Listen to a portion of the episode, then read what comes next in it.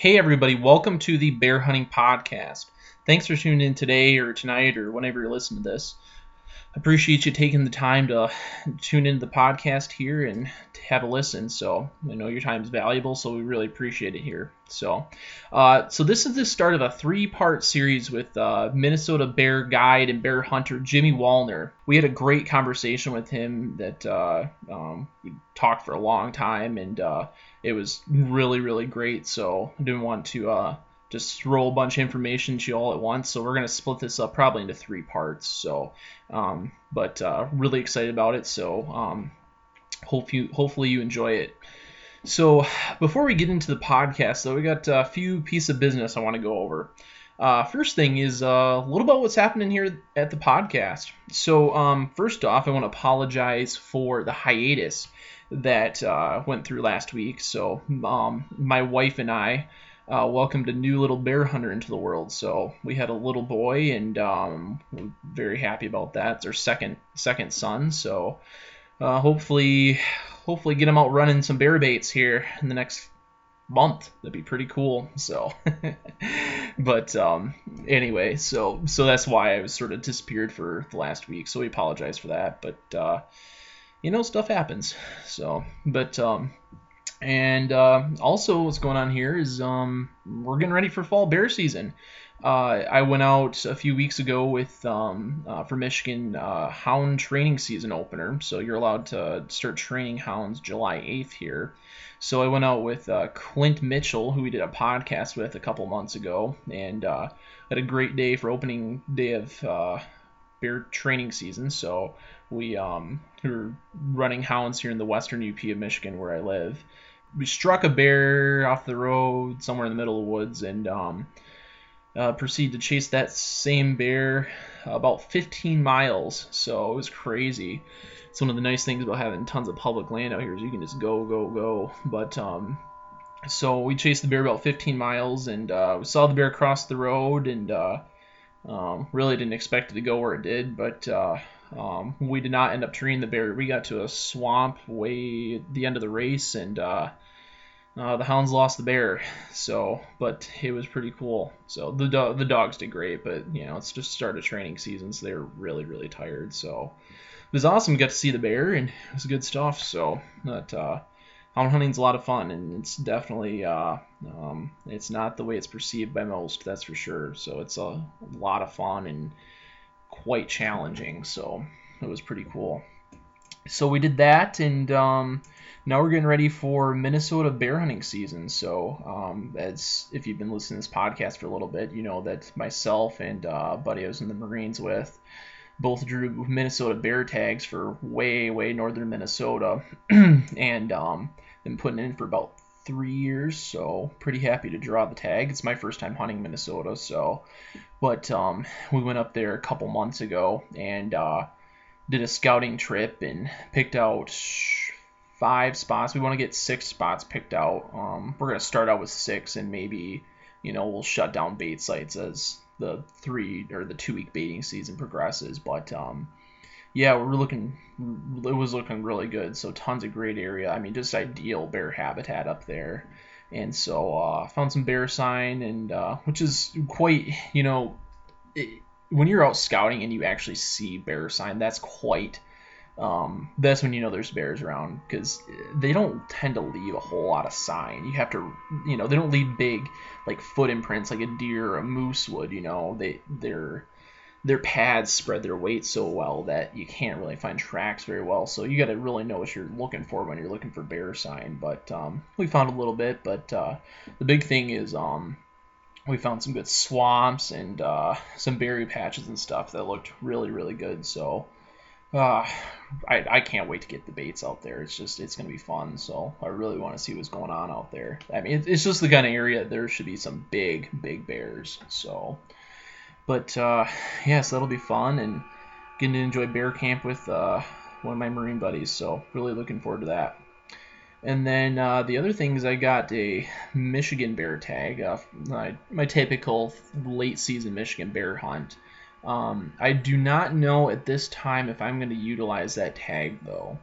Um, the reasons why is it's a long baiting season, um, and with a newborn in the house, it's just it's going to be a lot of work, um, as always. But um, I'm not sure yet, so we're going to see how Minnesota goes, and if uh, I don't want to divide my um, divide my my energy, so to speak, um, with it because Michigan bear hunting requires a lot of time and effort to do right.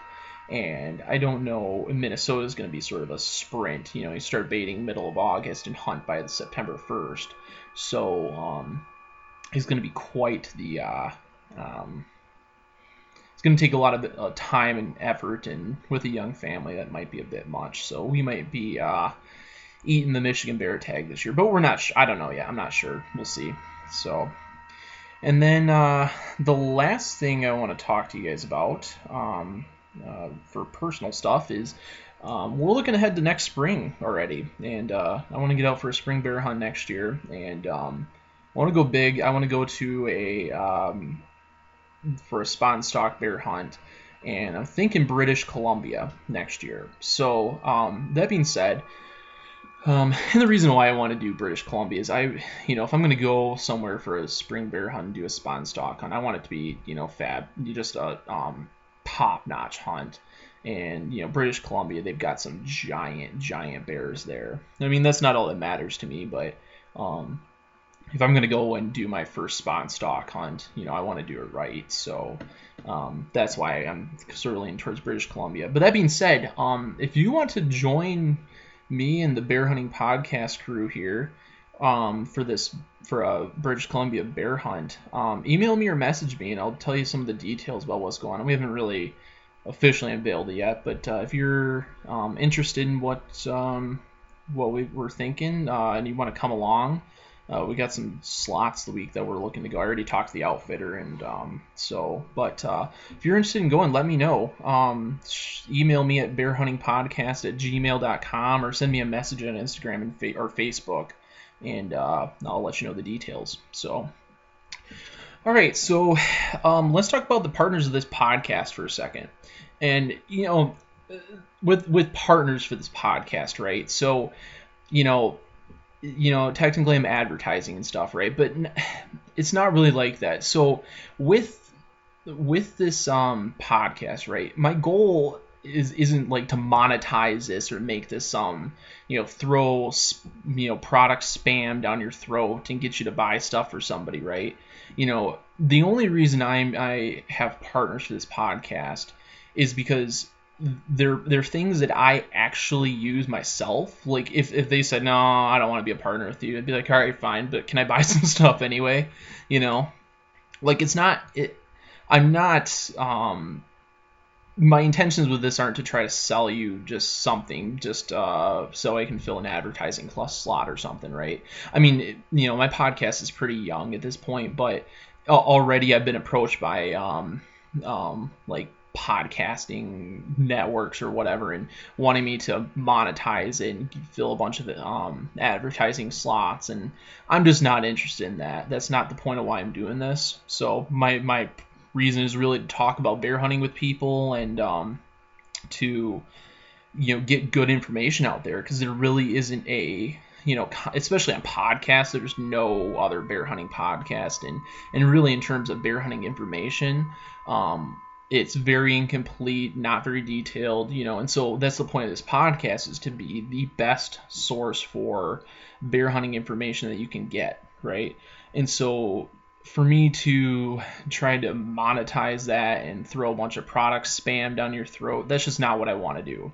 So, you know, that being said, if, I, if I'm advertising somebody on here, it's because I actually use them and I actually believe in them, and I think that they will help you out as a bear hunter. That's the only reason I would do that.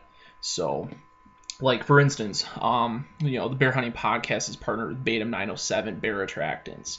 Um, they're out of Alaska, and I personally use Beta 907 for years.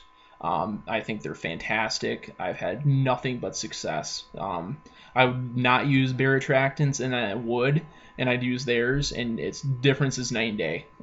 you put out, um, you know, you put out, uh, say one day, um, I put out. They sent me a freebie. Uh, this was years ago, but they sent me a freebie spearmint smear, right? Gested over at Beta 907, and um, I couldn't believe the amount of bears that showed up that night when I used it. I mean, it was crazy. I went from, you know, typical like five bears or something to like 15 in one night. It was insane, you know. And so, um, you know, the I wouldn't advertise for them if I didn't believe in them, but they are something I use. Like if they're like, eh, Matt, we're not gonna, we're not gonna partner with you or whatever. Be like, all right, well, can I get some blueberry smear? You know, and so but um, so yeah. But anyway, Beta 907. Um, check them out. Uh, I love their attractants. Um, I've pretty much bought stock and I pretty much bought them out of blueberry this year. Um, there's going to be a, at least in the Great Lakes region, there's going to be a bumper crop of blueberries this year. Uh, blueberries and raspberries especially. Um, and so uh, uh, blueberry scents are going to be uh, you know sort of like match the hatch which we actually talked about in this podcast a little bit but um, so if you get uh, a blueberry attractant it's going to be extremely effective this year um, at least from what i've seen so in the past so um, anyway but uh, Benham 907's got a ton of um, blueberry flavored scents or whatever scents you want um, so I'm going to be using a whole variety of stuff this year, so I'm pretty excited from that for them. So, but um, anyway, so uh, check them out at bantam907.com. And then another advertiser, not advertiser, but partner that I um that we're we've got partnered with the podcast is Bear Hunting Magazine. I've you know subscribed to Bear Hunting Magazine um, for a long time. Um, I used to before I even subscribed to them, I'd, I'd buy their magazine off the the print rack right before bear season just get me sort of pumped about you know bear hunting. So, but uh, and I've always learned a bunch of good stuff from them. And um, but uh, yeah, so definitely check them out. And uh, a little teaser, we've got the editor and publisher of Bear Hunting Magazine coming back on again. He, we already recorded the podcast, but um, great stuff. And um, they've got their their we'll call it bear hunting show, um, Bear Horizons. Um, they've been putting out for a few years now. Um, they've got their new season starting up again in August, and uh, we got a little teaser about one of the hunt that's, hunts that's going to be on there, and it uh, it's insane, insane. So you definitely want to check them out, um, that out, and I'm sure there's going to be articles about in the magazine. But uh, if you do um, at subscribe to the magazine, use the promo code BHP when you check out, and you'll get five dollars off a subscription. So um, that'd be really great, and uh, uh, definitely do that. So, all right. So last thing I want to talk about is uh, um, let's get the word about. I, I really would appreciate it if you could get help me get the word out about this podcast. So um, if you're on social media um, or hunting forums or something, do me a favor and share, you know, like an episode that you really like, like this one or any of the previous ones, or maybe the Bear Hunting Podcast social media page or something. If you could do that, that would be really appreciated. Just to get the word out about this podcast. So, um, you know, with the podcast, we're just all word of mouth here. So, um, if you could help me get the word out about this podcast, yeah, like if you're in a, a, hunting group or something on on Facebook or whatever, please share it to that. Those are the best. So, and then um, if you got questions or whatever, you can email me or message me on F- Facebook or Instagram. So um, the email for the podcast is bearhuntingpodcast at gmail.com. So if you could, uh, if you got questions or concerns or comments or um, if you got questions that you think or suggestions for somebody that you want on the podcast or questions that you think would be good to be talked about on the podcast, fire away. I, I read them all and respond to them and try to incorporate him on. So, um, but uh, other than that, let's get on this episode. Here it's been just raining nonstop for Same two freaking weeks, man. I can't Same believe here. it. it. It has not stopped. I, I thought I moved to the northwest, you know, the Pacific Northwest. It just won't stop oh, raining. I, it's crazy. Oh, I mean, it's unbelievable. Just saturated it. Yep. Literally, it's been raining for six days straight here. Yep, yep. So we got rain every single day. I thought it was going to rain today, and it doesn't look like it's going to now. But uh, yeah, basically, I think I think we had one day break. I think Tuesday we didn't have any rain, but that was it. Every other day it rained this week. It was nuts. Yep. Nuts. No, the woods are. I mean, usually at this time of the year, I've I've already been out and you know done a little scouting and mm-hmm. looked over all our bait stations and everything. Eh, but I just haven't had time because, well, for one, it's been raining and the ticks are so bad up oh, here now. Yeah. It's yep. it's just brutal, and it never used to be that way. Mm-hmm. And everything is like a frickin' jungle right now and a muddy mess. You, you know, I I hate to even go for it right now. I'll wait till it dries out and yeah. And the black flies are bad because everything's so wet and muddy. So I'll just wait yeah. till they they go down and yep. get out there. yep, exactly. Actually, we just went out. The wife and I were like, all right, you know, I don't care. We're going out in the woods today, and uh, we, we're just we're going. And so we went for a walk in the trail, and um, actually I, I, deer hunt down there sometimes. So I was like, yeah, let's just go for a walk, check out, see what's going on. And uh, I'm we all it was me, my wife, and my two and a half year old son, and we all came out covered in ticks. The black flies are really bad, um, and uh, but holy smokes, the blueberries! Not not just the blueberries, the raspberries. There's blackberries, uh, the choke cherries, and there's even like wild strawberries out there. I couldn't believe. Sure the berry crop that's coming out right now. I mean, nothing's ripe yet, obviously, but what's gonna be ripe? Oh boy, and you know that's I mean, you know, I don't really get too concerned with the mm-hmm. with the berry crop, you know, but no. I mean it it it can affect you a little bit. I mean, mm-hmm. I would rather see it usually by the time we're going, it's at the tail end. You know, the raspberries are pretty much done. There might be a few, few blueberries around, mm-hmm. but we where I hunt, I really don't have that huge concentration where you could go in those patches and be like, oh yeah, man, the bears have have been in here pretty hard. I mean, I got yeah. some buddies who hunt way up the gunflint where they had the fires go through now where there's a lot of where there can be a lot of berries up there their baits get a little more effective yeah. But what they were doing for a couple of years is they were just glassing and they were shooting long distance at bears coming out in the evening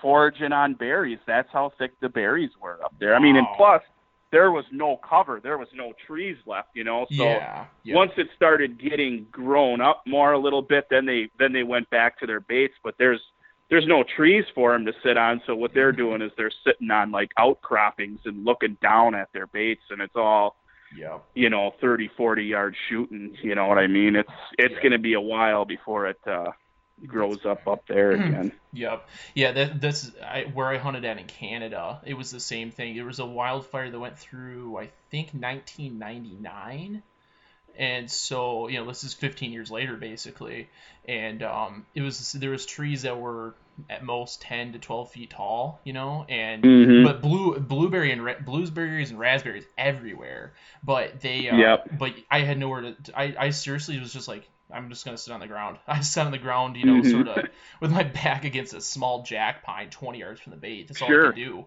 It worked, but it was just like, oh okay, yeah, I killed a couple bears like that. Yeah, yeah. just like I was turkey hunting. No, no, I it works. I mean, as long yeah. as uh, yep, they, you know, I pick a good spot and break up your outline a little bit. I mean, yeah, it's that's worked good for me. Like I say, I've shot a couple bears like that myself, and one of them was a really good sized bear. Yeah, that's awesome. You know, um, who was it? Uh, I read uh, there's a guy. Oh, it's uh, Richard P. Smith. He I heard he likes to hunt on just on the ground because the the thing about it, his reasoning is that well, you don't alert the bears to the fact that there's a stand there. You know, if you put a tree stand there, they know about it. But if you just go in and sit, you know, with your you know the wind in your face, um, you can it works out a little like that. So because um, sure. they don't get oh, yeah. they don't get wise the idea that you're even there. You know. So. And he's probably right because you know I mean, I and I bear hunt whenever I can get a license, and I mean, I've shot quite a few bears, and just watching them when they come in, they know where that tree stand is, unless. And here's the problem too. You can I don't know if you're recording or not, but yeah, um, well, we uh, yeah. So really quick, uh, welcome to the bear hunting podcast, everybody. Um, we're we're just sort of jumped right in this, which is great. So anyway, um, I'm here with I'm here with uh, Jim Wallner. Do you go by Jim or Jimmy? Either either, one. Way. My friends all call me Jimmy, so okay. yeah, uh, right. it don't matter. Okay, well I'm here with Jimmy Wallner. Then you're uh, the uh, you call yourself the head guide, guide, owner of Fall River Outfitters. Yeah, I'm I'm the uh, I'm the owner and, and and the head guide. I'm the I'm the grunt pretty much of the whole operation. awesome, cool. Yep. So um, anyway, we're if you haven't figured it out, we're talking about uh, northern Minnesota bear hunting. So back to your point.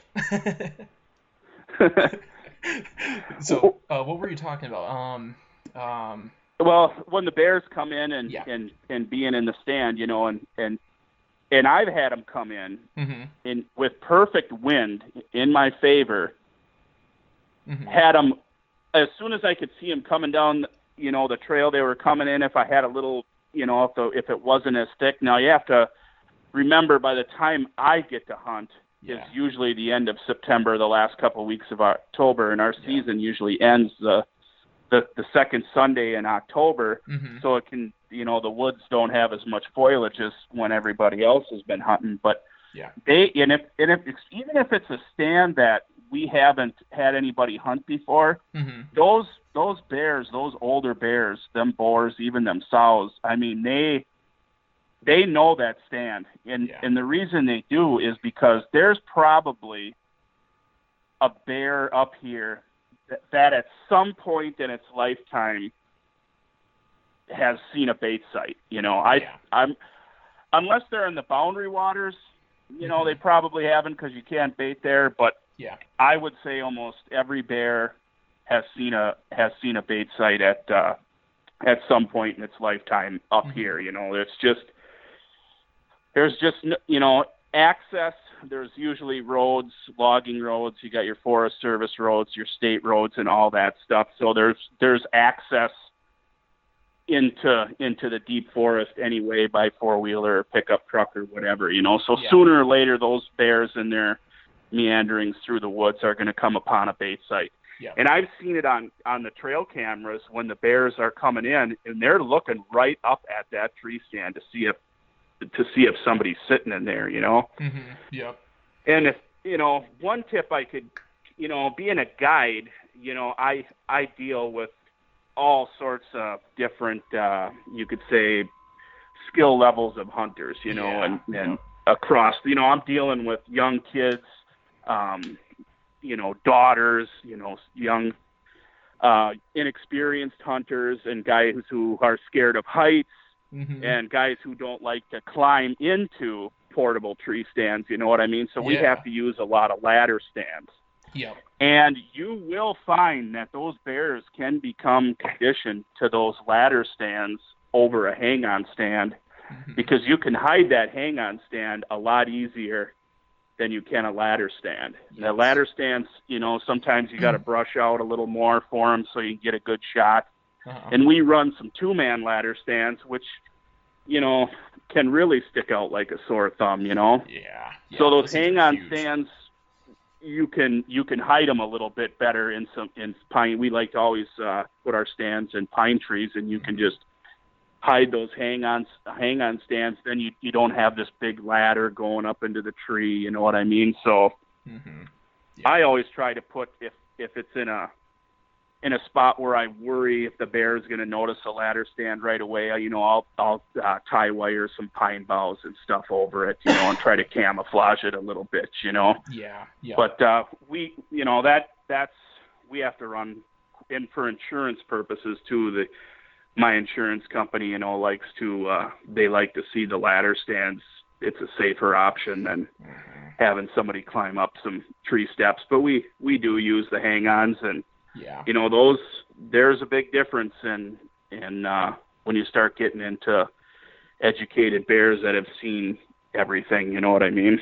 Yep, yep, exactly. Especially those older ones. They they yeah. The younger ones, and maybe maybe those younger ones just actually haven't seen. I mean, I'm sure as a cub they did, but uh, you know, as a cub, you know, going to a bait set, I'm sure they're not really caring too much. But you know, especially right, yearling, right. two year old bears. They're they're going to be a lot less wise to the idea of oh there's a hundred in there because that, that's their first time on their own like oh what's up there so yeah right so. They, yeah, they're at that point in their lives, they're totally a oblivious to it, you know. And and I've even been hunting on stand before when a sow has come in with cubs, and she looks right up in that tree stand at you, mm-hmm. and she just turns around and leaves, and the cubs go and eat, you know. And the next thing you know, they're climbing up the tree underneath you, and, and yeah. the whole works, you know. Yep, exactly. Matter. Okay, so uh, so the second bear I ever shot, um, I I was baiting real heavy on the stand, and there was um there was a lot of morning activity, and so I said, well, you know what? And I mean, there was I would bait, you know, three o'clock in the afternoon, and there would be bears seriously on this on the bait all the way from four o'clock all the way until the next morning at you know six o'clock, seven o'clock, and then um, mm-hmm. you know they come in again, you know, sometime at eight or nine or whatever. And so I said, well, you know, I want to get a first crack at, you know, I want to get a, a crack at a bear right off the get go. And so I said, I'm going to go in the morning. And so I decided, well, I'm going to sneak into the bait at dark, and I'm gonna, um, I'm gonna, you know, probably spook a bear off the bear bait. No big deal. I'll get in the stand, and then come, you know, first light, there'll probably be a bear back on the bait, and I'll be able to to get one, right? So I sneak mm-hmm. in there, and it's like an hour before dark, and this bear comes in, and, or I, I walk in, and I'll sure enough hear this bear galloping away. I'm like, okay, yep, go figure. So I just got in the stand really quick, and I'm sitting up there, and all of a sudden I hear, you know, it's completely dark, and there's this, I hear some brush moving underneath me. I'm like, huh, what's going on? All of a sudden, I, I start hearing this this crackling get closer and closer to me, and all of a sudden this bear starts to climb up the tree stand with me. And I'm like, whoa, whoa, whoa, whoa. I turn on my flashlight, get down. I can't even see. I couldn't even see to take a shot, even if it was, and, and it's not like legal shooting light either. I'm like, ah, I'm realizing this is a bad idea. I'm like, get down, bear, no. and so, and eventually it leaves, but it, it only goes a little ways and sits down. And so, um, first light comes, happens, and it's a uh, um this same bear comes right back in comes into the bait and at this point i'm so spooked i just blasted it, it turned out to be a two year old boar but um it was sure. probably one of my smaller bears i was like okay you're going down but uh, but you know to the point you know younger that bear had no idea what i was i'm sure it got a whiff sure. of me but it was it was probably mm-hmm. his first encounter like oh there's a guy up here so what's this it, so. and if and if that bear had been coming into that bait the whole time, mm-hmm. you know, they they get conditioned to your scent and know that you are the yep. the I don't want to I guess they they don't know you're a person, but you're you're what's providing them with this free food, you know what I mean? So that those younger bears aren't going to be as as leery as as a big one, you know. And if and if you're baiting your baits, I mean, we we we run ATV remote hunts, and then we run our you know our regular guided, and and we have like a do-it-yourself hunt too. Mm-hmm. And we bait we bait our ATV remote hunts a lot different than we do our regular guided and semi-guided. We bait those like you would do if you were doing a do-it-yourself hunt. We four-wheeler in, mm-hmm. and you know we're dumping two, three hundred pounds of bait down. Yep once a week, and then we stay out of there. Yeah. And basically, we're we're we're creating a dump of food. You know what I mean? Yeah. Yep. And those bears, you know, we we get you get more bears in there, and you get bigger bears, and you know, I wouldn't say that our success is any higher than what we do with our other hunts. Mm-hmm. But you you know when you put out more bait like that, you can get more of a variety of bears coming in. Now the only problem when you're doing that is those bears aren't used to human activity. Yep. So you have to keep a real strict routine, you know. So if I do all my remote ATV hunts, I bait those on a Sunday. You know, if I bait, um, I start the first one at 10 in the morning and the last one ends at 2 o'clock in the afternoon. Mm-hmm. Every Sunday, I keep that a very strict time, and then we'll try to run the hunters in there at that same time too. Mm-hmm. The only time that I I don't like to, and this kind of goes for all my bait sites. I don't like to bait is if it's raining mm-hmm. or if it just got done raining because the woods are very quiet mm-hmm. and the bears can get really active. When I've baited in the rain in the past, mm-hmm. I've bumped a lot of bears on bait sites because they don't hear you coming, and as soon as it quits raining, or if you have a light rain, mm-hmm. they're going to be on those baits right away. You know what I mean?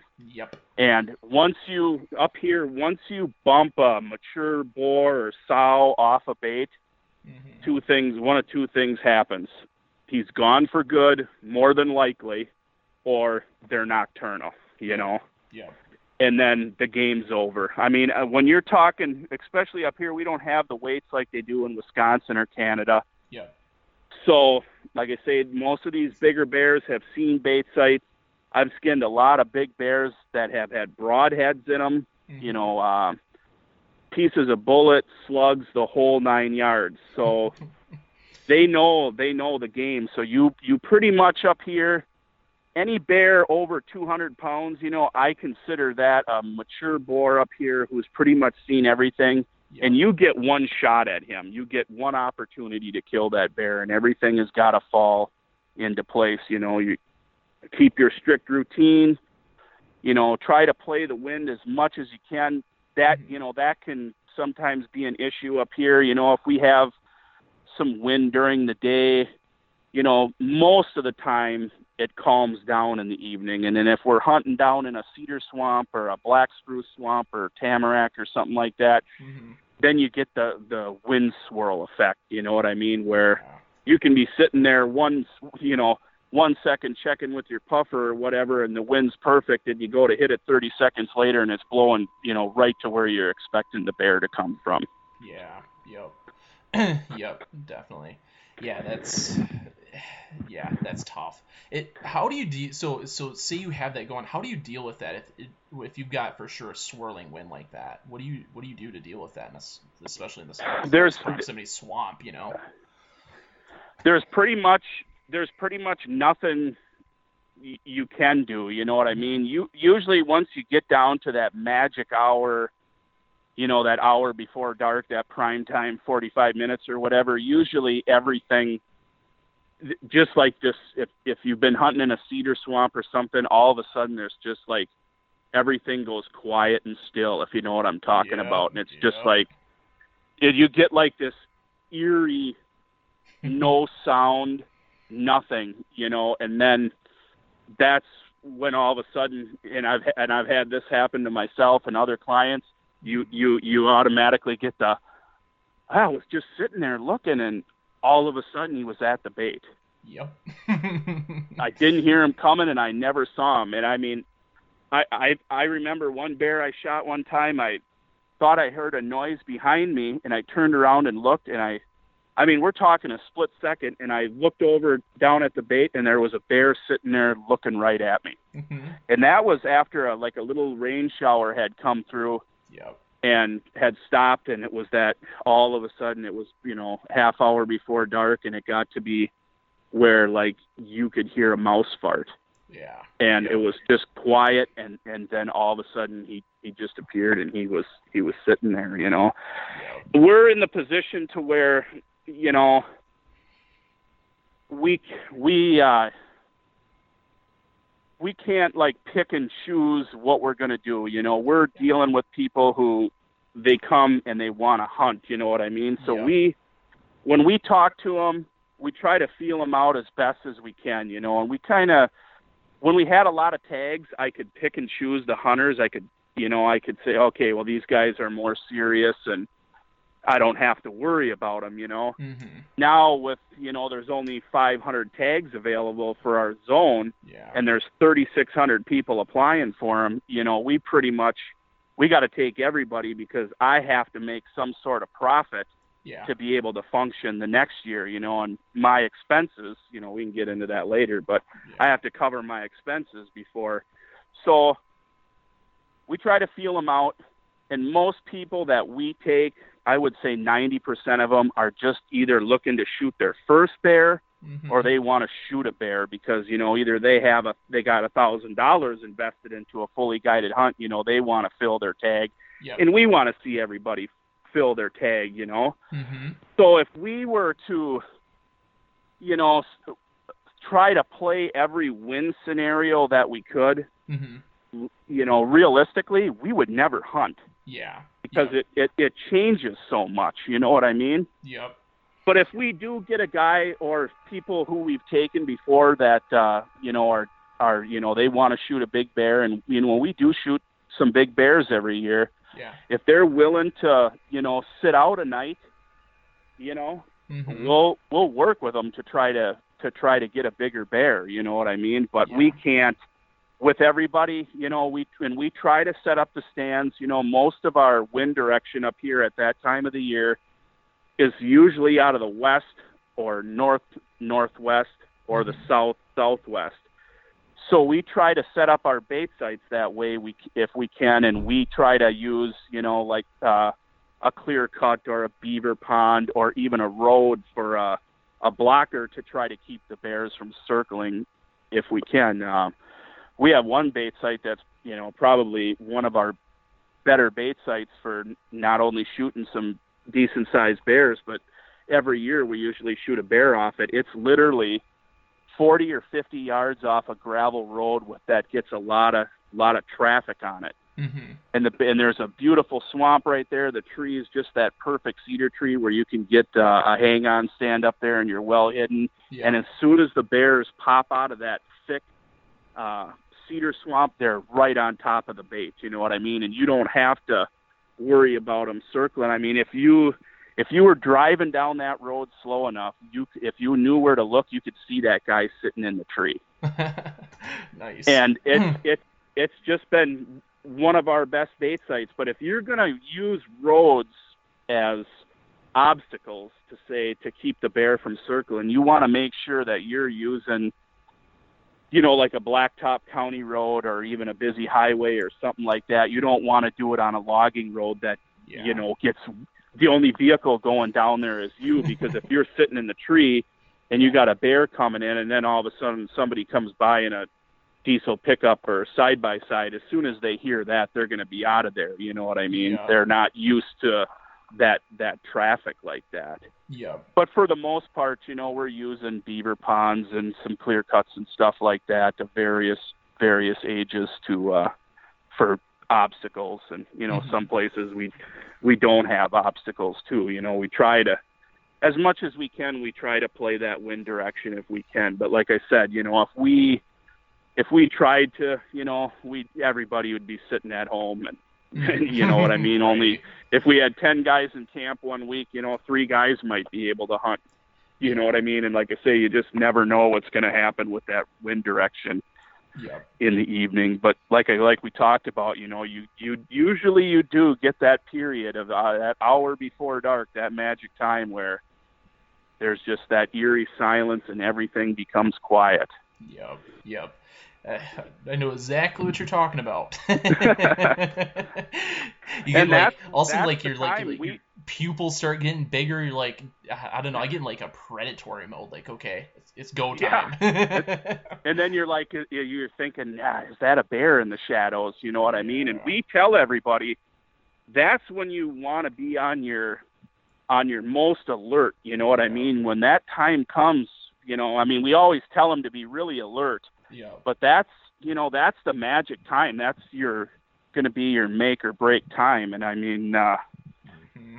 we get guys. We try to, like I said, feel everybody out. We would rather put somebody in a stand for the last two hours mm-hmm. than torture them and put them in the stand for six or eight hours because. Yeah we like to really start getting in the stands by by noon. You know, with yeah. with trail cameras now, Mm-hmm. I mean, you can pattern those bears pretty much to a T. Yeah. And last year, I mean, we shot one that dressed out at 252 and another one that was just over 200 before one o'clock in the afternoon. Nice. We shot six bears opening day. I think we had 10 or 12 people opening day in the woods, mm-hmm. and those five or six bears all came before five o'clock in the evening when the other outfitter in town and everybody else is, you know, kind of just getting out into their stands, you know. Yeah. So that's that's one thing to keep in mind. I mean, if you if you got that bear for a week or two weeks straight, he's he's coming in at this time, the bear that you want to kill. Yeah. I mean, go for it. You know what I mean? It. uh Yep. just you know get in that stand and and try to go for him. Yep, yep. That's interesting. Now, now something you were talking about earlier. So the, you were saying the bears get used to um your set if you're baiting a stand every single day because you got you you do two you got two separate you got your remote baits that you bait once a week and you've got your cool not not as remote baits that are you know every day or every other day or whatever do the bear you were saying that the bears get used to your scent when you're baiting those um do you find that bigger bears are still coming into those baits that you bait every day like they're not you they're, they're getting tolerant of your scent yeah, I mean when we on those baits, we bait them every other day, and mm-hmm. and we go in. I mean, I should say I go in, mm-hmm. and I usually bait with a full five gallon pail, sometimes a little bit more, and always a five gallon or four gallon jug of of fryer oil. Uh-huh. And usually a five gallon pail up here, even if I have multiple bears on that bait, I mean, yeah, they're going to eat it mostly all in one night. Yeah. But what that what I've found over the years is is at, you give them that one night of of quiet time of no human activity in there. Mm-hmm. And that's kind of essential for your bigger bears. You know, they don't like a lot of human activity. Even, you know, we bait some private property. Um, and when I, before we could use barrels, you know, I was baiting them every day. And even around that human activity, mm-hmm. we get some big bears coming in but they they were a little they were a little sketchy and and what I had found is if I stayed out of there for one day kept that strict routine going kept my sense all the same and never deviated mm-hmm. our you know the success was a lot better than than going in there every day yeah. now if I have competition near me say a do it yourself guy or or mm-hmm. something mm-hmm. like that I will bait every day Okay. And I will bait heavy because I want to make sure that I there's always food for that bear there and they don't have a reason to leave to go to that other's guys. Even if I when I go in there the next day and there's still a little bait left in the in the in the pit, I mm-hmm. still put more down regardless. I don't want that bear wandering off. And I mean if it since I live here and guide here, the other outfitter that is where I live, you know, we have handshake agreements. You know, we we stay away from each other. Yeah. So usually, if I do bump into somebody baiting nearby me, if I can catch them, mm-hmm. you know, we I just kindly talk to them and say, you know, we've been, I know it's public land or whatever, but we've been baiting here for a long time.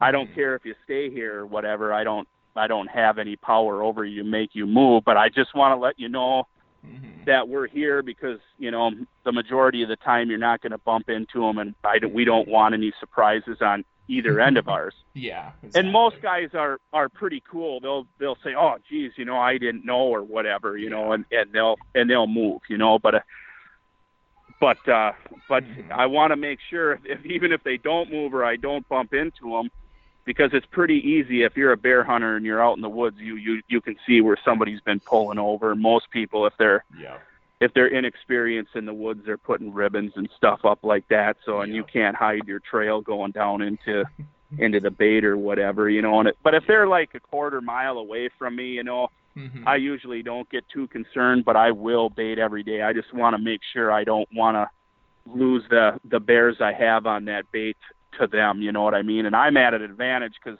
you know they might be baiting, you know, when they come up on the weekends or something like that. You know what I mean? So yeah. if I can keep that bait full, he's got no reason, or the other bears have no reason to go down there. Now, if it was a young kid or something like that, we'd probably just and we bumped into them and we've done this in the past. One time we ran into a father and son that were traveling up from down in southern Minnesota and they were they didn't know we were in there and they were literally like 400 yards from us and the kid was like 13 we just we just pulled uh we quit baiting and pulled the stand out and let yeah. the let the kid hunt the area you know? Oh that's cool. Yeah.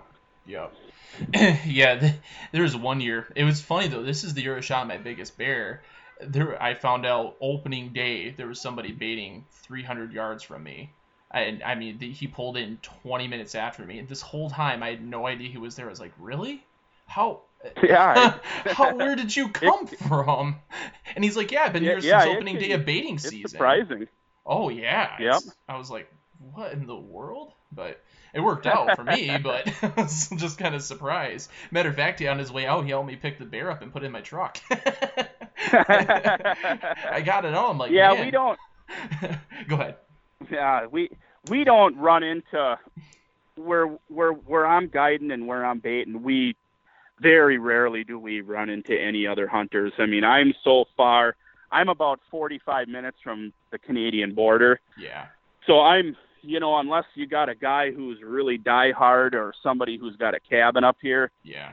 You know, it it's hard to to come up and and try to to do it yourself and you know try to figure out is well, somebody around you am i in the right place you're you're at you're at a disadvantage especially if you if you have no experience you know like but a guy like yourself you know you can you can make it work you know it Yeah. uh it you know there's there's a lot of area out there and generally more of the we you know i don't do any baiting around where there's a lot of cabins or anything like that. I, or you know areas with campgrounds you know around lakes or you know recreation areas like that you know. Yeah. we're driving in like i say on logging roads and stuff like that and you know in my my previous uh job i was a logger.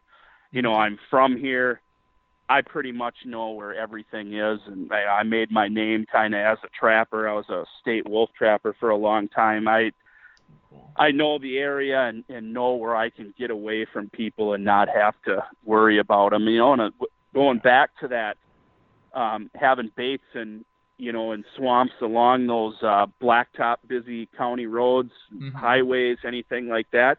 A lot of people they drive right by those places Oh yeah. to Yeah. go to the traditional spots. You know what I mean? And Yep. a guy that I know that was a really good bear guide who's retired, he he turned me on to that, you know, and I was like thinking to myself when he was first telling me about this, I'm like, Are you, you got to be kidding me. And he's like, no. He's like, you know, you think about it. hmm Wherever, and, and this is one thing he brought up to me too. He said, wherever you see a road killed bear along a major road, Uh huh. get out and take a look and usually within 25 yards of either side of that bear on either either side of the of the road there's usually a game trail nearby and Hmm. that's been a crossing for all sorts of various animals for over the years Yeah. and once i once i figured that out it was like a light bulb went off in my head you know what i mean hmm and sure enough, I mean, we've put cameras on them before. You get bears crossing on them, you know, wolves, uh, deer, moose, Yep. the whole nine yards. I mean, every animal is using that trail as a path to get across that highway. You know, they might be on the on the, on a on a incline, so they don't have to go through the water per se and and get to point A to point B. You know, it's basically a travel spot corridor. You know what I mean? And Yep. and and usually with you know you can set up if you got the right right road you can use the wind direction to your advantage you know what i mean Mhm. so Yeah. that's Yeah. one thing to think about i mean if anybody out there if you ever see a a road killed bear on the side of the road or or you know you find out why is there always bear being hit by vehicles in that spot you need to bust over there and take a look at it because that's probably been, had a, been a game trail there for who knows 20 30 40 years that every animal in that area is using to cross right there Yeah, yep. Yeah, you know, just driving around, whenever I see a bear on the road, I, I get very interested in that spot because even if I have no interest in hunting there, just because, you know, bears are pretty, um, you know, you don't see them too often, right? And so when you Right. do, it's like, there must, I, I immediately think to myself, either this, there's probably a lot of bear in this area. That's why I'm seeing a bear right here. And so, but why is he here? You know, what's what's the why reason he's exactly yeah, because there's a reason why he's crossing that road, you know. Because exactly yeah, yep. So, but I've learned some interesting things from that for sure. Like bear places where I wouldn't think that there would be bears, there's bears, you know. Or especially Mhm, when bears yep. start showing up at different like like later in the season. Um, you know, especially towards October, you know, I started noticing that there's bears near this one. It's not too far from my house, but I'm like, man, I keep seeing bears here. And I started looking around that area. I'm like, oh, there's a lot of oak trees here. Huh? They must be in there feeding mm-hmm. on the acorns or something, you know. But you wouldn't have never, you wouldn't have thought that unless you'd seen the bear there. So. Right. But, yeah. And you know, people always say, well, you know, they're just they're just they're meandering through the woods, you know, foraging. Yeah. Not really. I mean that those bears. I mean a little little bear, a yearling or something. He's struck out on his own. Whatever. You know, yeah. he is wandering. He's looking for a place to go. Yeah. But those mature sows and boars, mm-hmm. they know where they're going. They're they're going to point A to point B, whether that's a raspberry or blueberry patch or a hazelnut patch or or mm-hmm. bait sites. They know what time of the year to be there, and and they know where they're going. They're not just uh, aimlessly wandering through the woods. Right. They need to, you know, they they need to eat as much as they can. But if you have a year where you don't have high mass crops, the last thing those those older bears want to do is burn calories to try to put on calories. Yep. yep. They won't, uh, you know, especially up here where we don't have acorns and all that stuff. And we don't really have a lot of hazelnuts either. I mean, there's a few patches, but not a lot. Yeah. Those those big bears, end of September, last week of the season in October, if you have baits that all of a sudden just went dead and you didn't have a lot of natural food in the woods, mm-hmm. those big those big boys are down and out because they don't want to burn what fat hmm. reserves mm. they have put on. And what what I've noticed is when you do have those bears out running around later in the year, even if there is good food, mm-hmm. and if there isn't, they're usually those one to two to three year old bears that don't know any better. You know, yep. a big hmm. bear that gets to be five, six hundred pounds in a year where there's not a lot of food doesn't get to be that big and that old by running around aimlessly trying to stockpile calories when there's when there's none out there. They will they will go right down and, and take a nap. Yep, exactly. one one of two things happens: either they, they shut down, or if they know of a spot that they can go to, they'll they'll head there. But that's about it. Yep. So. Yep. Yep. And then I'll tell you, if I had a if I had a dollar for every time somebody's come up and shown me a trail camera of a yearling bear in in December, like, oh wow, I got a bear on my trail camera. Look at this, it's in my bird feeder. you know, but you never you never yeah, see a 500 pound bear in December. His mother got killed, or Yep. He, he doesn't know how to fend for himself. Yep, exactly, exactly. So yeah, I think it was last winter somebody showed me a, you know, a, a picture of a of a I mean, it looked like a yearling bear. I don't know for sure, obviously, but it was a smaller bear anyway, and his bird feeder in um, December. And he's like, I can't believe this one's still at the den. but you never see you never you never see 500 pound bears in December on trail cameras or anything. Nope. And given nope. how many trail and, cameras are out there, you would probably would. Yeah, that that's yeah, that's a that's a very good point.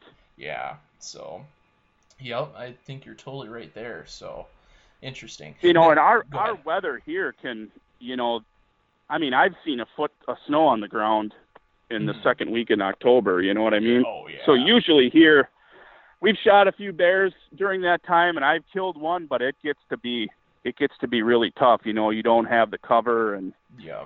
And by usually, like I say, by that time, and unless it's kind of an Indian summer type deal, they're they're pretty much baits are stone cold and and and the bigger bears are down. And like we said the you know usually the the runts are out uh, running around. And and and usually by that time too every bear in the area has seen bait sites and they are onto the game. You know what i mean? Yeah. unless you're yeah. in a real remote area you know? Yeah exactly. Exactly. Yeah because you know um around here we have some acorns. We don't have any hazelnuts. Well we might have some, but we don't have many. We we mostly have oak trees here, and um, I always hunt the late. Like my season doesn't even start until September 25th, and so um, what I found is is that in years where there's acorns, you the bear activity will keep going strong through October.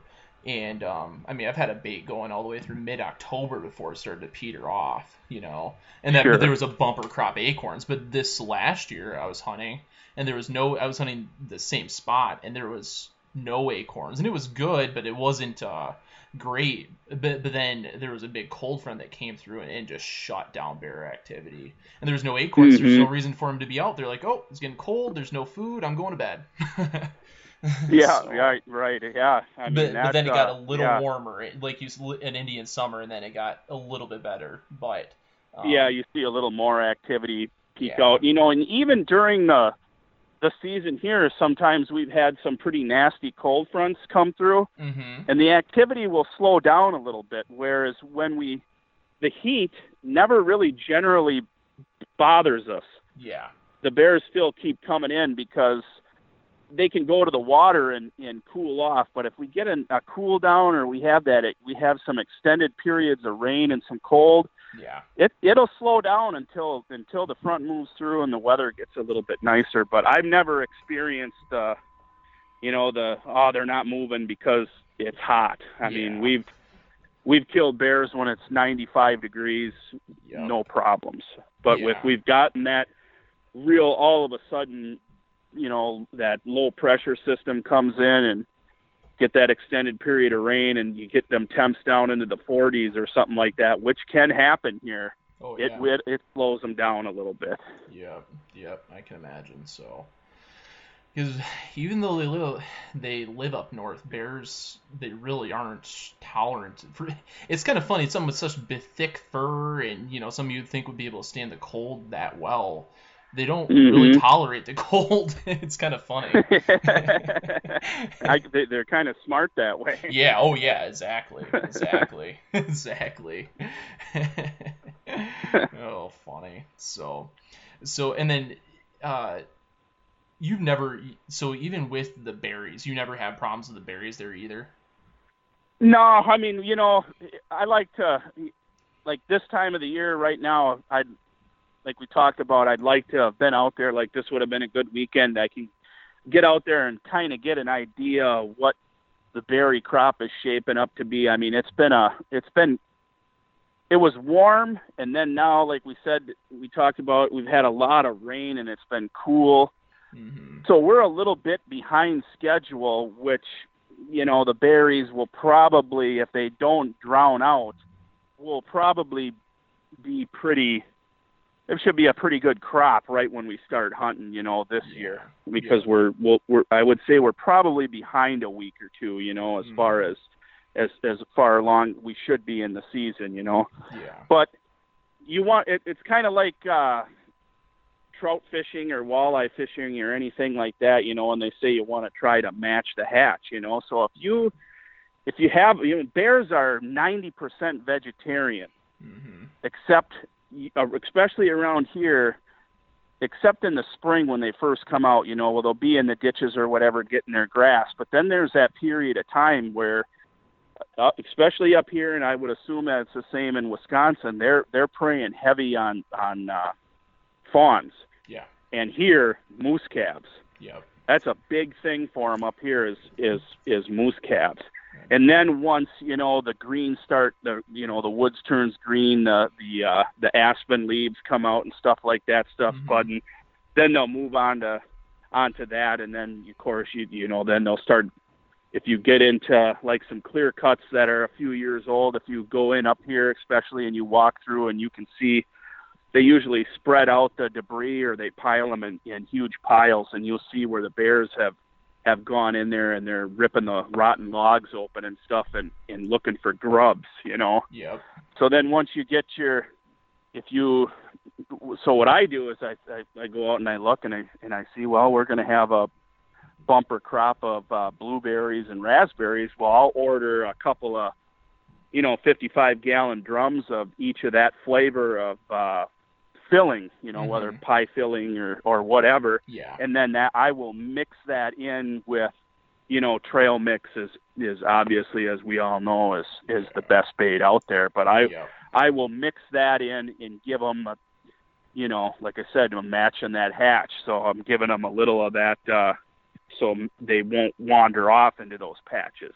Most of the time, they don't. If if I had like a hazelnut patch near me, mm-hmm. you know, I've had them leave for until they clean out the hazelnut patch, and, and then they're back in. And usually by the time we start hunting here, mm-hmm. the hazelnuts are pretty much gone. So I've never really ran into into some problems with hazelnuts. But if you're using, you know, your trail mix or your almond stuff like that, uh, yeah. uh, you know, black oil sunflower seeds, if you can find them at a decent price, are that's a really good bait too to mix in, you know. And mm-hmm. and um, another thing I do is um, I, I I switch up my baits. I don't, uh, you know, there's a lot of people that uh, get hung up and they hear, you know, cookie dough is the best bait. So, and I personally, I haven't had that much luck with cookie dough. I've found that they fill up too fast on it. It's too rich, yeah. and they kind of come back and I see them on the cameras and they take a few nibbles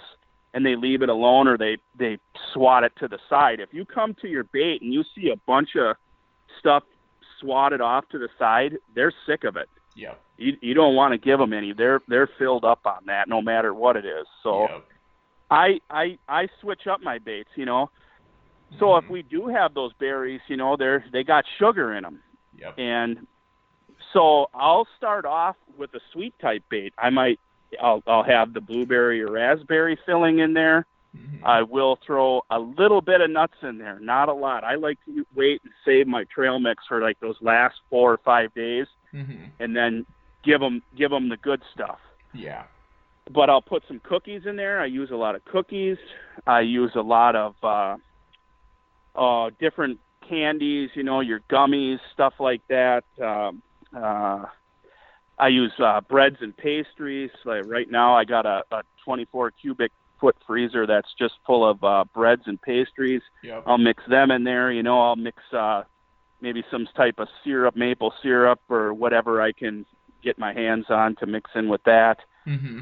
And then I'll put some black oil sunflower seeds in there if I can find them at a at a decent price. I might mix in some cracked corn, you know, mm-hmm. some oats, stuff like that.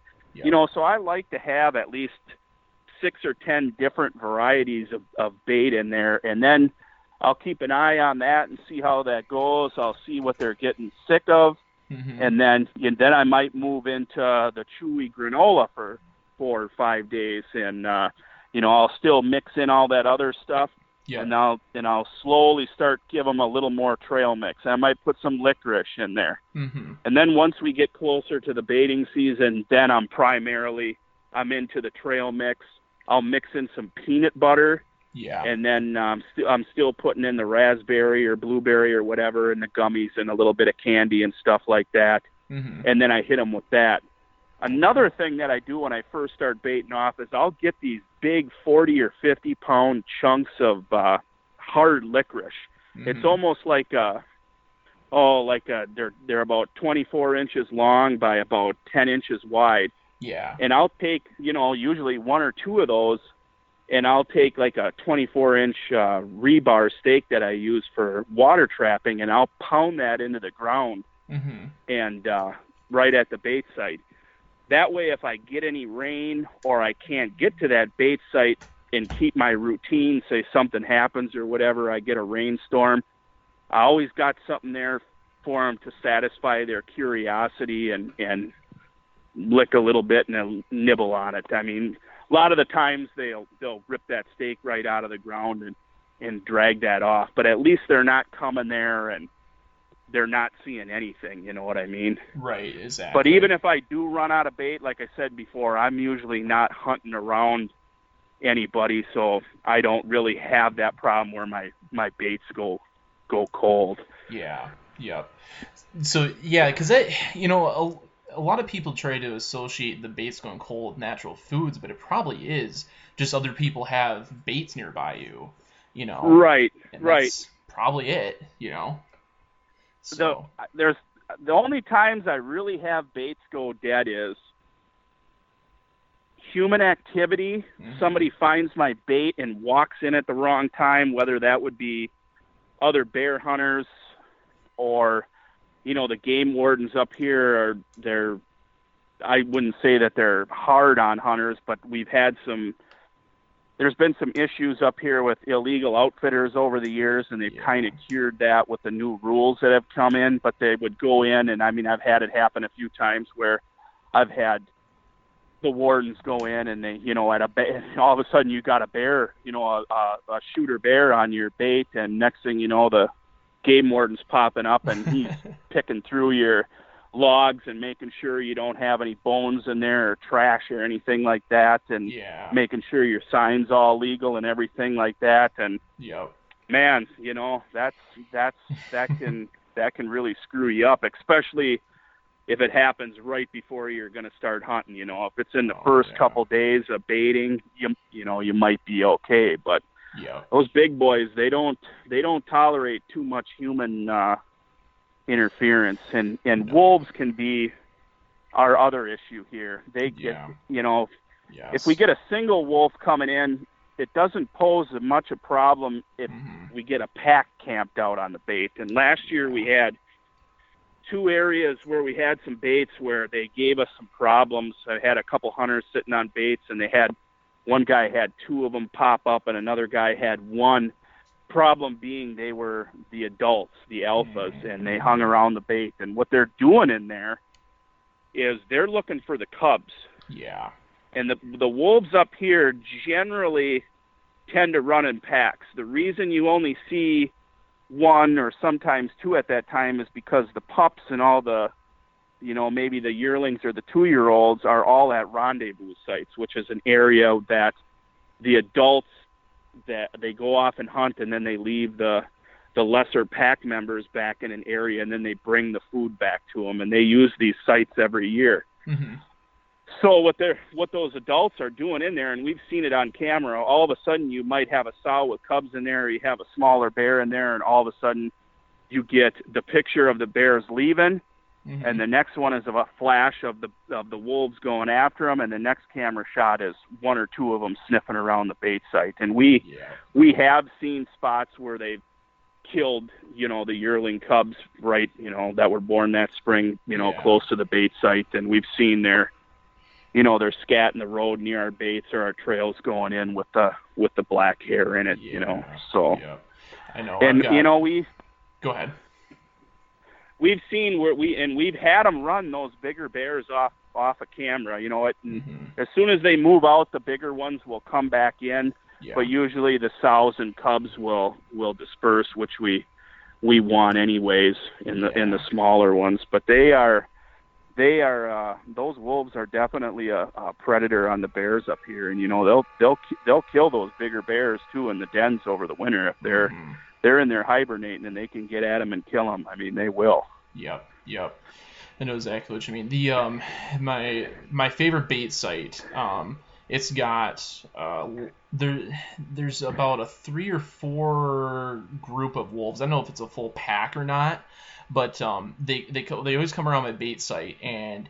It, they they're always I mean I got the same thing where they they run the little bears off. You'll see the little bear. It'll be looking over at the at something and then it'll run off and then the next picture's a wolf standing there sniffing around, you know and then um but it seems like the bigger bears when i say bigger i mean like 250 pound bear or so maybe maybe even a 200 pound boar or whatever but they they tend to the wolves at least at my site they don't tend to mess with the bigger bears as much but it's like i've seen where the wolves push the bigger bear off and the bigger bear comes back and push the wolf off but um what I found though is that the wolves were coming in just because I was putting donuts out. I don't know if it's the grease in the donuts or what, but they were coming in, they were eating the donuts, and then when I stopped using donuts, the wolves didn't come in. I don't know. Hmm. I, I thought that was the weirdest thing, but I mean, I literally have pictures of wolves eating donuts, just donuts. They wouldn't eat anything else. They wouldn't eat the the trail mix, the candy, the even the bread. They weren't real interested in the bread, but they were very interested in the donuts. I just thought it was the funniest thing to see that. So I'll have to send you that Yeah, picture. It's goofy. It's like what's Yeah, that's a. I'd like to see that. You know, usually usually what what we see what they're eating and what guys have seen on the bait sites hmm is if you're using a lot of black licorice, it has that anise smell to it, Yeah. and that's an attractant to all animals. I mean, that's a that's a universal attractant. You watch your bait sites, we got snowshoe hares eating that stuff. Everything is in there eating that stuff. But Yeah. the, the the wolves are attracted to that black licorice for that anise smell. hmm You know, and if if, if we don't have to strain our fryer oil here. So I have a a few huge sources. I go through about probably close to four to five hundred gallons of that stuff a year, and it's all unstrained. So I have, you know, excuse me, where they've been frying fish in there and chicken mm-hmm. sandwiches and all that stuff. So that, you know, I get all those crumbs and everything over our bait logs and our stumps and stuff like that. So they're yeah they're in there attracted to that too, and they're also they're attracted to whatever spray scents you're you're spraying out there too. I mean, uh, yeah. You know, they're a lot of those scents. They're just they're just universally attracted. You know, they're an attractant to uh, everything. But uh, you know, yeah. up here, I mean, I know a lot. I you, you had Bernie on, and Bernie was talking about using a lot of beef fat and stuff like that, and and uh, and I have. I had a cousin of mine was a is a processor at a butcher place where they you know the farming area in Wisconsin so he mm-hmm. he had a unlimited supply of beef fat for me you know and you know you get that little bit of meat on there and boy I'll tell you I tried it and I waited right till the end you know and used it with the trail mix and one thing I found is you know my the bears didn't like it they uh-huh. didn't eat it at all it became rancid uh-huh. And as soon as that happened, I had nothing but wolves and coyotes.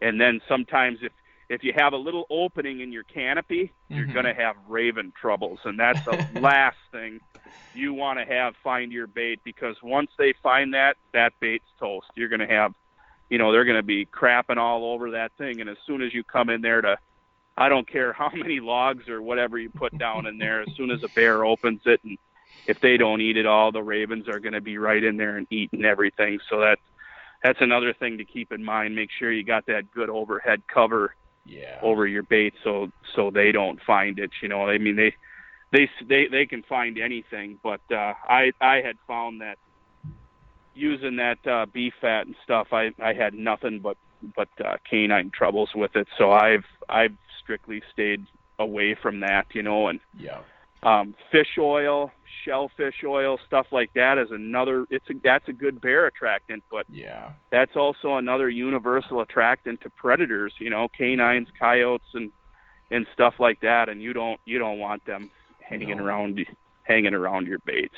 No, definitely. That's I probably because we're allowed to use uh, meat here in Michigan, but I've never used it on that spot just because I mean I haven't used anything. I haven't used fish. I haven't used because I mean, um, a lot of guys around here they'll shoot uh, suckers and carp and stuff, and um, or, or, catch them or whatever, and just throw them out on the bait. But the problem is you get, you know, I mean, I've seen too where you have wolves coming in from it. So mm-hmm. yeah, so I mean, I don't even bother anymore. It's, I mean, it'd be nice because I probably could get. It probably would be pretty easy to get. Um, you know, especially meat scraps, and I'm sure the if if there was no wolves, the bigger boars, especially, I've heard really like the meat, but I, am not even gonna try it because I don't think it's right. Nothing but wolves there. So.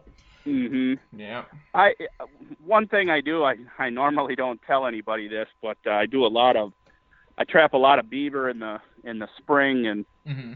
and in the fall, and I do some control work in the summertime for you know the highway department and, and some other entities. But mm-hmm instead of using that beaver meat, I mean, bears are really attracted to anything beaver. It's sweet and it's got a strong smell, but yeah. so are wolves and everything else.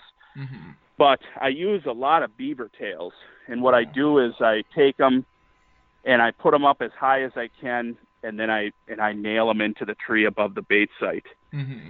And I'll tell you, man, those those bears, you get that, especially in the springtime when the beavers are out traveling. They're they're dropping the castor all over for for their scent to find their mates and mark their territories and stuff. And yep. beaver castor is another univer- universal attractant. So it really gets, especially in the spring, that stuff gets impregnated in the tail and around the fur on the tail. So I'll lop the tails off mm-hmm. and leave, you know, two or three inches of that hair on there. Yeah. And throw them in my freezer. And then when we when we bait, I mean, I always nail a nail a beaver tail up.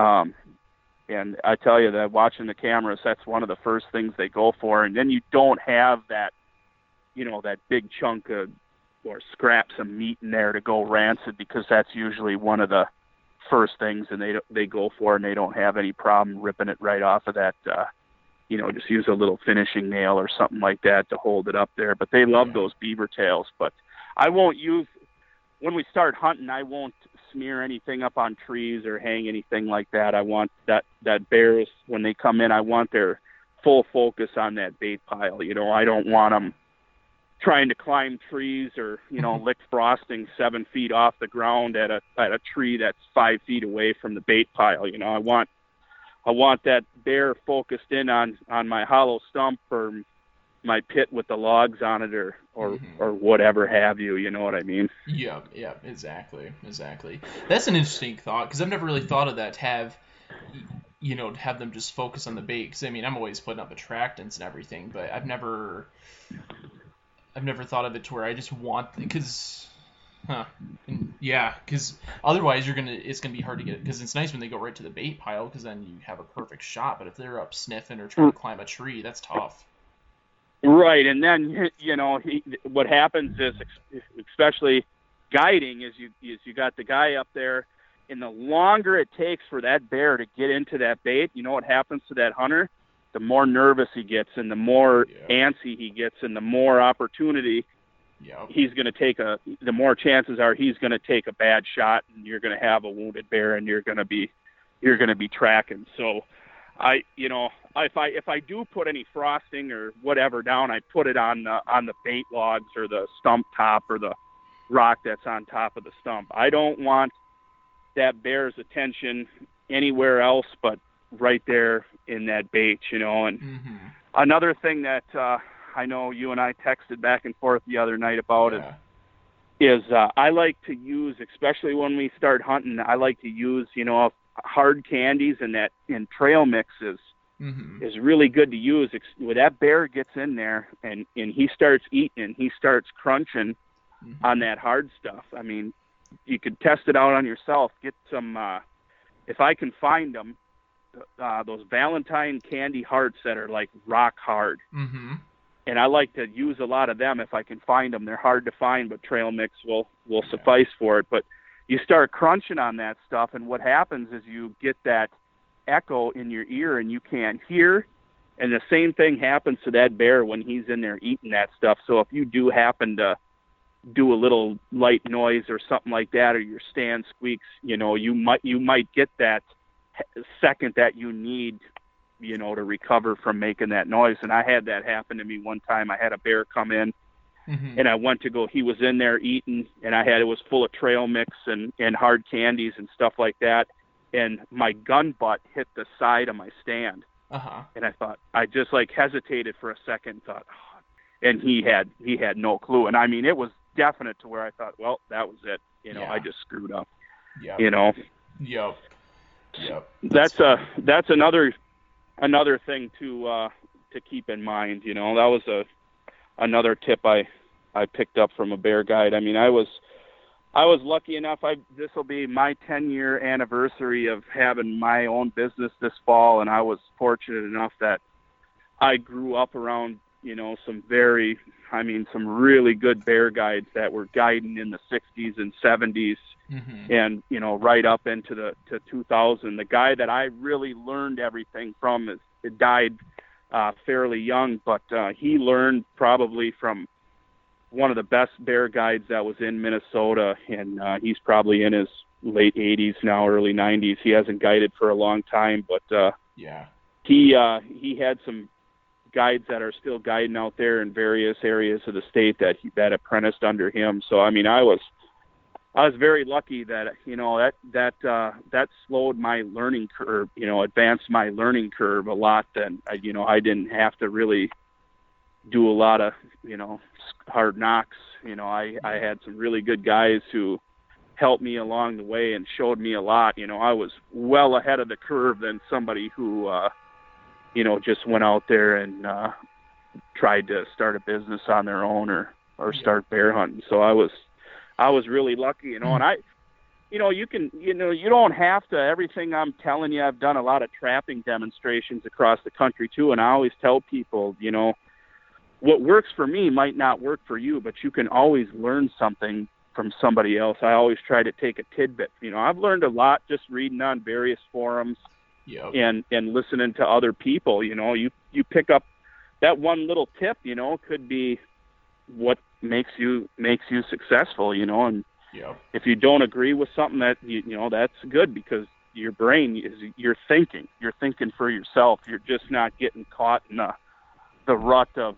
oh, you know, mm-hmm. damn pastries ain't working or whatever. You know what I mean? yeah. That uh, you can you can always pick up that that one little tip, you know, to uh, keep ahead of the the ball game, so to speak. Yep, yep, definitely. The uh, it you know because we're we're both members on the Hunting Beast forum, and, and for the listeners, if you want to if you want to read about some really uh, advanced sort of bear tactics, you definitely want to check out the Hunting Beast forum. I mean, the, the stuff yeah, that's on there is like good wow. guys on there. yeah, there's yeah.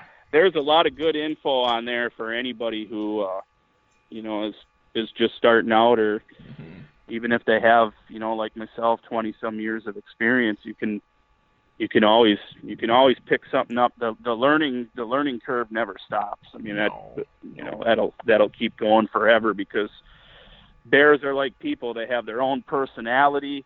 Yeah. You know, bears in my area of the state where I'm at are even though they're still bears, can mm-hmm. be totally different from a bear that's over on the northwest side of the state. You know what I mean? I mean, yeah even even 40 50 miles from here you know you, you can run into some you know you got a whole different terrain you got different foods mm-hmm. you got uh you know and different weather systems even like where i live we talked about i live close to lake superior i'm only a mile away from the lake and we do hunt close mm-hmm. to to the lake so yep. usually in the summer it's cooler by the lake yeah. You get over in we call it inland. You get 10 miles inland, 20 miles inland. Mm-hmm. It might be 65 degrees at three o'clock in the afternoon where my guys are hunting close to the lake. Mm-hmm. You get that 10, 12 miles inland. It might be 83, 84, 85 degrees up there. Yeah, yeah, I believe it. And it could be it could, mm-hmm. it, it could be you know it could be it could be raining up there and cool, and the sun could be out down here and no rain at all. So it yep it uh, the hmm. weather can really can vary where I'm at, you know. Oh yeah, Lake Superior has got a crazy pull, you know, control of the climate. I mean, I used to live. Oh. I, I used to live. Well, the uh, I've, I've lived all over the UP of Michigan, but um, I've always lived sort of in the highlands above, you know, above the shore to Lake Superior.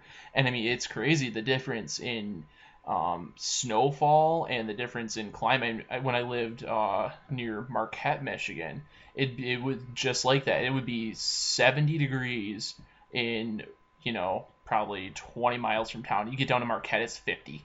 it's crazy. Yeah, it's, it's crazy. crazy. So, or on the flip side, you'd you'd go to you'd be in up upland and you'd have, you know, you'd get a foot of snow. You'd drive down to Marquette and there was no snow. Like, what in the world? That was early winter, and then yeah. later winter was the opposite. So, but. yeah, that that's what happens closer to the lake here.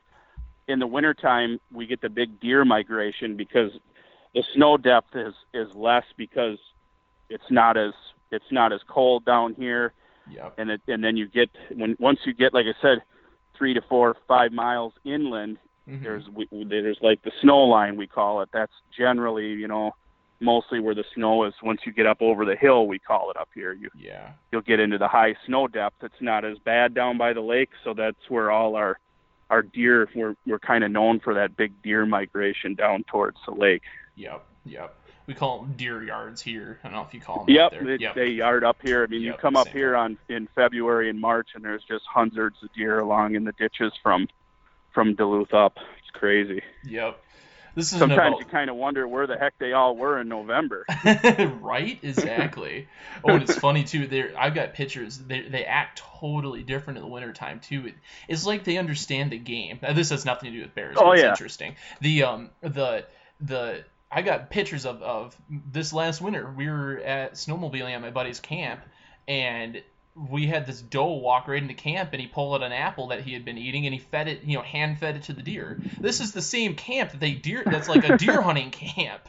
You know, this doe yeah, had nothing, nothing to do with this guy, you know, three months ago. it's just hilarious.